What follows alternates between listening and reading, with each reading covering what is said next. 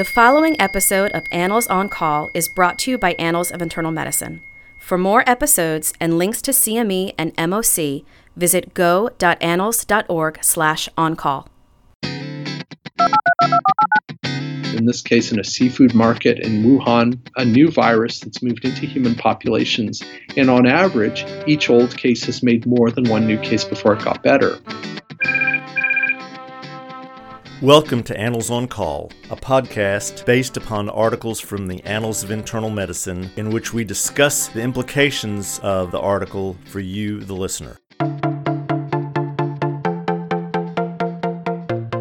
This is Dr. Bob Centor. I'm Professor Emeritus at the University of Alabama at Birmingham and former chair of the Board of Regents for the American College of Physicians.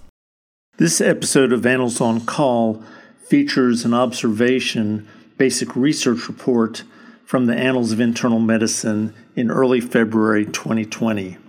The article is titled Reporting Epidemic Growth and Reproduction Numbers for the 2019 Novel Coronavirus 2019 NCOV Epidemic.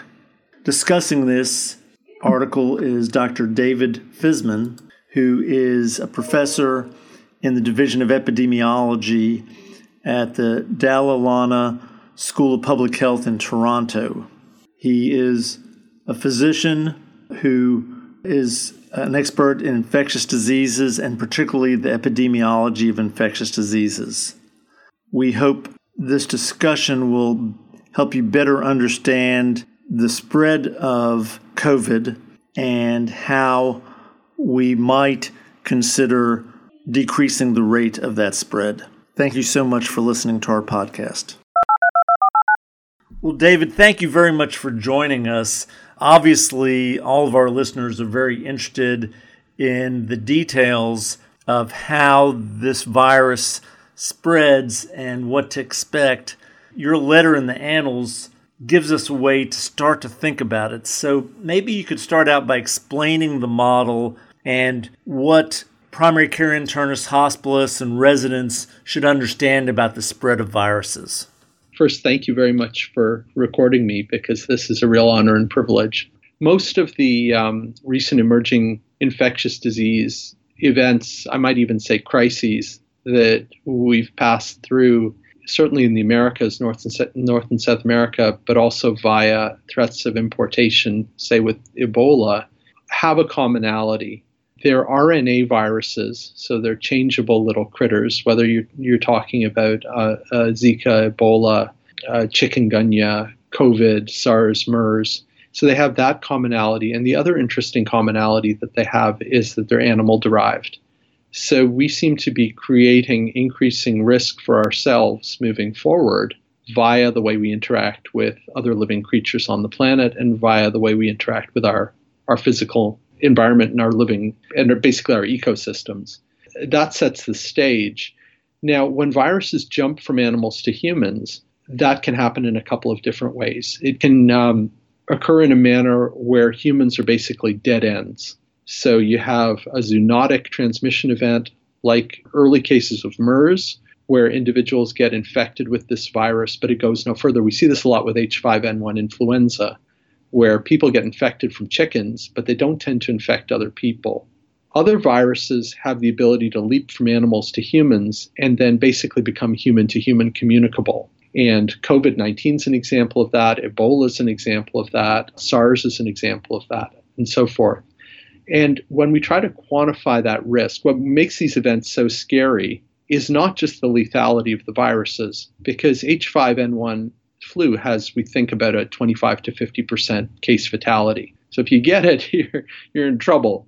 But it's not transmissible person to person, except very in a very limited way to create sort of small family clusters. What's much scarier to us globally is viruses that have high case fatality, like SARS-2 slash COVID-19 seems to, like the original SARS the first, uh, which had 17% case fatality and, and was quite readily person to person transmissible. The reason those events are so scary is because you have the phenomenon of exponential growth, where you start with a case or a few cases, in this case in a seafood market in Wuhan, probably seems like a reasonable story, where you have a, a new virus that's moved into human populations, and on average, each old case has made more than one new case before it got better. So you think about that if a reproduction number is, let's say, three, which is probably pretty close to what this thing has on average. And that's another story because the reproduction number jumps around for COVID. But you would go from one case to three cases to nine cases to 27 cases to 81 cases and so on and so forth. Um, so you get a very rapidly expanding epidemic in terms of numbers. And that does two things. One is it obviously damages a lot of people. The other thing is when you have a large reproduction number, you can rapidly overwhelm healthcare. So if we get this happening in the context of a hospital, you can take hospitals down because not only are all your assets occupied, all your ventilators are in use, and you've still got more folks going into respiratory failure in the emergency room, but you experience what we experienced in Toronto during SARS, which is you start to lose your healthcare providers because they become patients too. So this can be a very scary process, and it's all the more frightening because of exponential growth. So our motivation was to take a very simple, I don't even know if other modelers would call it a model. It's really just a little simple math experiment that you could do in a spreadsheet where you think about what would the total case count look like if I had a reproduction number of two or three, and I started with one case on some date, two cases, four cases, eight cases, 1632, and grew this out. And of course, these curves can be quite alarming because they get very big.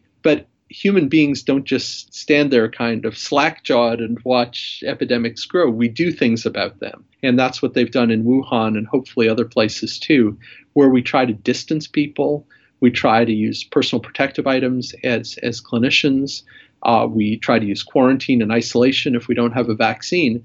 And all of those have impacts on that reproduction number and pull that growth curve down. So, what we did is we put together a very simple little app that you can play with if you have some downtime, you can play with on the on the web and do experiments. It, it's a, it's a little bit out of date now because this was designed for a Chinese epidemic. At this point, one of the few places on Earth that's controlled this successfully has been China. Uh, but we're still updating it with worldwide cases. And you can say, well, you know, attempts at control started here. We, as a default, have January 24th, which is the day the city of Wuhan went on full lockdown. And you can say, well, relative to what we would have expected for growth with a reproduction number of two to three, what does growth actually look like based on reported cases? And the model will sort of create a little contour plot. And what you hope to see is you hope to see the actual reported cases crossing those lines, crossing those lines horizontally, because that means that control is getting better and better and better and better over time. Now, unfortunately, as we plot this out, what you see is you do see that phenomenon when you restrict it to China cases. What you unfortunately see now with events in Iran and Italy and uh, uh, uh, South Korea, and of course, I'm sure you're very glad to see this happen in the U.S. As testing's gotten downloaded from the federal level to the state level, you have predictably got some climbing case counts. So worldwide, we have cases actually starting to increase exponentially. So, unfortunately, you can probably look for that in terms of the, the case count starting to cross these contours vertically as this starts to grow exponentially again for the next little bit until we all sort of, as a planet, get our collective act together. Yeah, so so it's a it's a tool to sort of explore and intuit, and you can play with alternate scenarios. Uh, unfortunately, because of how big this has gotten, it, it's it's become impossible on the app to go back to when this all emerged, probably sometime in November, and seed the epidemic with different numbers of cases, as may have happened in that that seafood market, and see how introducing different numbers of cases changes the curve and so forth. But it was just a we hope the first of several tools that people can use to just try to understand risk and disease dynamics and how epidemics grow because uh, you know we're all interested in this as clinicians because we're going to be managing these patients. But there's this added dimension with viruses that seem to be very transmissible in healthcare settings which is you know we're also worried about our own own health and safety. So i think we're you know even if you're not an infectious disease modeler i think this resonates with people because um, it's a bit personal for us as internists one of the things that we're familiar with is uh, influenza. If you were going to do the same type of reproductive analysis with influenza, is this more, less, or about the same? we could do this with influenza too. And in fact, one of the failings of this very simple model, in contrast to influenza, this is probably a better representation of influenza than it is of COVID 19, because influenza, probably partly because of the large numbers of relatively mild infections, influenza is much more homogeneous in terms of what the reproduction number is, case by case. You know, every case makes, you know, 1.7 new cases before it gets better one of the really tricky things with COVID 19, and the reason this is like, you know, this is like a kind of crazy roller coaster ride for a lot of us, is the volatility in the reproduction number. We probably have something with COVID 19 that people talk about as Pareto distributed R naught, which I know sounds fancy, but folks will be familiar with that as the 80 20 rule. 80, percent of the stuff belongs to 20% of the people, 80% of the stuff comes from 20% of the people. For me, as a university professor, 95% of my headaches come from 5% of my students, things like that. Uh, so, so, in the context of infectious diseases, when we have a Pareto distributed R naught, uh, not all cases are created equal. And you may have a situation where, say, 70% of the cases, secondary cases, come from 30% of the primary cases.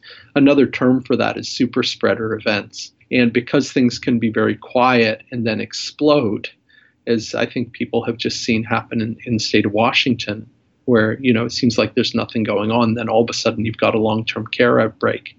Um, it really can be quite distressing and quite difficult to deal with if you don't kind of know what's happening and that's what's happening. So in fact what we what we've represented here is a really simplistic representation of covid-19 that doesn't capture some of its special signatures like its volatility. I read today that uh, china had the least number of new reported cases by a lot uh, just uh, in the news as we're recording. Is their reproductive rate going down because of the restrictions they put on or does it burn out? No, it wouldn't have burned out yet. It's kind of, uh, uh, for me, as someone who lives in Canada, which has a population about the size of California, it's a bit mind blowing to know how big Hubei province in China is. It's about twice the size of Canada. So even though they have 70 or 80,000 cases, and you can inflate that by some number for cases that may have been missed, this would not flame out because it's exhausted the susceptibles. There's a real simple math expression, which is the reproduction number goes down over time during an epidemic because it burns through susceptibles, just as a forest fire eventually burns itself out because it runs out of trees to burn.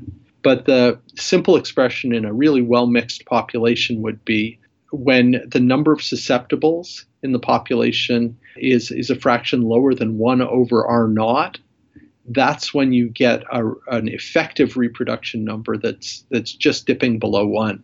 And what that means is now each old case is going to make less than one new case before it gets better. That means the epidemic has peaked and you're on the downward slope. Because these things tend to be pretty symmetrical, that still means you've got half the way, you're only at the halfway point when it peaks.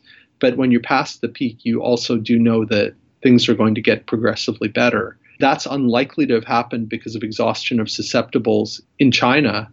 Rather, it reflects their very dramatic efforts at control, which, to my understanding, used old fashioned Victorian public health practice. That's quarantine of people thought to be at risk of infection, isolation of cases, and massive social distancing. That's shutting schools, shutting down public gatherings, closing transportation links, and distancing people from each other, reproduction numbers are just the product of contact numbers per unit time times probability of transmission per contact times duration of infection. So we work on dura- effective duration of infection by isolating people, take them out of circulation so their infecting times shorter. We work on probability of transmission per contact with uh, personal protective items like masks, gowns, gloves. And then we work on contact through challenging but highly effective social distancing measures. So, for example, in 1918, there's been some, uh, there's a paper about 10 years ago in, in PNAS about early social distancing during the Great Pandemic in 1918. And the cities in the US that introduced social distancing early, and that's banning pub- mass public gatherings, things like concerts, things like big sports events, closed schools, closed churches, those places did better in terms of mortality than places that did not enforce large scale social distancing. And they've done that in China. And what you see from China, and you also see it from Singapore and Hong Kong, which are places that did the same thing, is it works. The difficulty is it's a hard sell because there are huge economic costs. If you just imagine, I'm just thinking here in Toronto, how it would go over if you told people you were suspending the Toronto Raptors games for the rest of the basketball season or the, or the hockey games. I mean, it's sort of uh, and in my mind, I was sort of seeing these scenes of, of pitchforks and torches in the streets. I, I, so you need to set the stage, and you set the stage via surveillance, which I hope we are going to scale up in Ontario, because you have to case find. What Washington has taught us is this is out there, but it can be very, in California too, it can be very quiet for a while. And if you don't beat the bushes for the cases, you learn about it when it explodes. And um, if you learn about cases and can tell people, look, this is spreading in our community, this is why we have to do this, this is to protect all of us. It's got a high case fatality, especially in older people. Then I think you start to be able to have that conversation. If all appears to be well and nobody knows about any cases, it's awfully hard to tell them you're canceling their basketball games. It seems like one of the problems here is how mild the infection is in 75, 80% of the patients. So it's really hard to even know to screen them. Exactly. No, I think that's that's right on. That's the I don't want to anthropomorphize a virus, but it's hard not to. And I feel like that's the sneaky trick here relative to SARS because it's kind of SARS, but it did this sneaky trick of just being that much less consistently virulent than SARS that you can miss a lot of cases where people have cough and they have fever, but it's mild illness and many of them will get better. As you say, the numbers from China suggest that's about 80% of people. The other 20% have severe pneumonia and need to be hospitalized. And of those folks, it looks like a quarter go to the ICU. So it's, it's a very virulent disease, but a lot of transmitting probably goes on from mildly infected individuals, and that makes it really hard to control. What I've been hoping for here in Ontario, and we're not there yet, and maybe, you know, as we're talking about how smart the ID division is at UAB, maybe you can be smart where we're being kind of dumb, is what I'd like to see here is we don't have that many people provincially on ventilators with undiagnosed pneumonia in the province of Ontario. I would like to see every single one of those folks with severe unexplained pneumonia subject to COVID 19 testing. And I'd like to see add ons of COVID 19 tests. You can't test in every single primary care clinic in the province of Ontario, we have 14 million people here. But what you could do is you could do sentinel site surveillance at outpatient clinics and emergency rooms, places where people are going to present when they have relatively mild upper respiratory illness. Because as you say, that's going to be most of the COVID 19 cases. At this point, you know you have community transmission in the US. I strongly suspect we have community transmission here in Toronto, and we are not going to know about that unless we test people with relatively mild respiratory illness who don't have classic, you know, ground glass on chest x-ray and are going into ARDS. So I think we need to be smart about this. You, you can't as I was telling a friend, there's a reason that countries spend billions of dollars on stealth technology for their air forces. It's because you can't fight an enemy you can't see. And this virus is our enemy, and the way we see it is through smart public health surveillance. And we can't fight it if we can't see it. I think that we really appreciate your observations on this and helping us understand what may well happen over the next weeks and months as we try to get better data. And let's make sure I'm not putting words in your mouth, but I think the key here is really good surveillance so we can actually figure out how fast it's reproducing and understand how widespread it is in a community so that we can know when this community really has to take austere measures. I think that's right. You're not putting words in my mouth. I'll uh, steal the words from a, a, colleague I admire a lot in the UK, uh, a fellow named Stephen Riley, who's at Imperial College and is a mathematical epidemiologist, and pointed out, and this is consistent with the limited data from 1918 from the pandemic, is proactive social distancing works a lot better than reactive social distancing. But in order to have the political capital to enact social distancing, which inconveniences everyone, it's going to ruin everyone's day. It's going to be tough for businesses. It's going to be tough for commerce. It's going to be tough for trade. It's going to be tough for travel But the idea is it works better if you do it sooner. And the reason to do it sooner is it's short term pain for long term gain. But you don't have the political capital to do that if you're not able to identify um, uh, the cases around you. So proactive beats reactive in the long term, both in terms of health effects and deaths, but also in terms of the economic costs. And the economic costs are part of this. I think, you know, we're talking at a time when the stock markets um, in uh, high income countries took a beating last week. I believe they bounced back up a little bit in the US yesterday. But the economic costs of this are very real. The implications for supply chains are very real. And um, we need to be smart about this. We, we know how these things work, and we somewhat know what works. And the Chinese have actually, and the Singaporeans have shown how to do it. In kind of pointing to China and Singapore, what I am going to say is that those countries seem to have a mix of authoritarianism that allows them to intervene in people's lives in a way that I think would be challenging in North America and competence. I think we have a lot of competence in North America, but in Canada and the US, historically, these have not been authoritarian countries. And I think there's resistance to the idea that the government steps in and tells you you can't do this now because of an epidemic. I think in countries, just to segue to, to Iran, which I think you know I, I like to talk about, because I think Iran's a, a real threat to other countries at the moment you have authoritarianism, but you don't have competence. So we have competence, but not authoritarianism. They have authoritarianism, but no competence. And if you have one but not the other, it gets a lot harder to control this thing. Thank you so much for uh, joining us. And I'm sure that everyone has learned a great deal, both from your article and from your explanation of the article. It's such a pleasure. It's an honor to talk to you.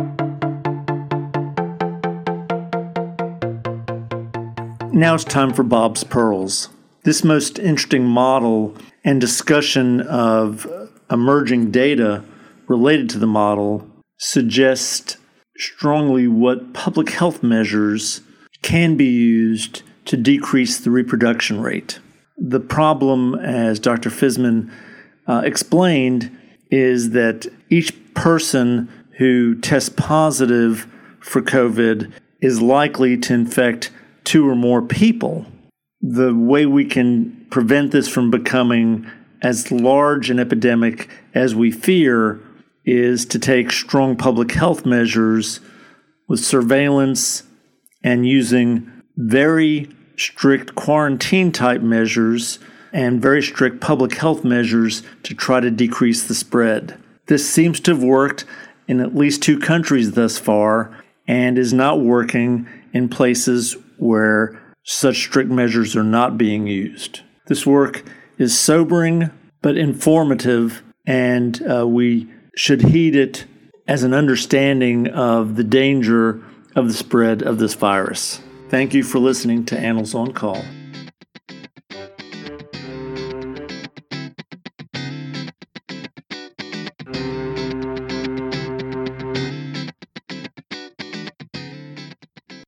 For more episodes of Annals on Call and links to CME and MOC, visit go.annals.org slash on-call. Participant statements on this podcast reflect the views of the participants and not necessarily those of the journal or the American College of Physicians, unless so identified. The information contained in the podcast should never be used as a substitute for clinical judgment.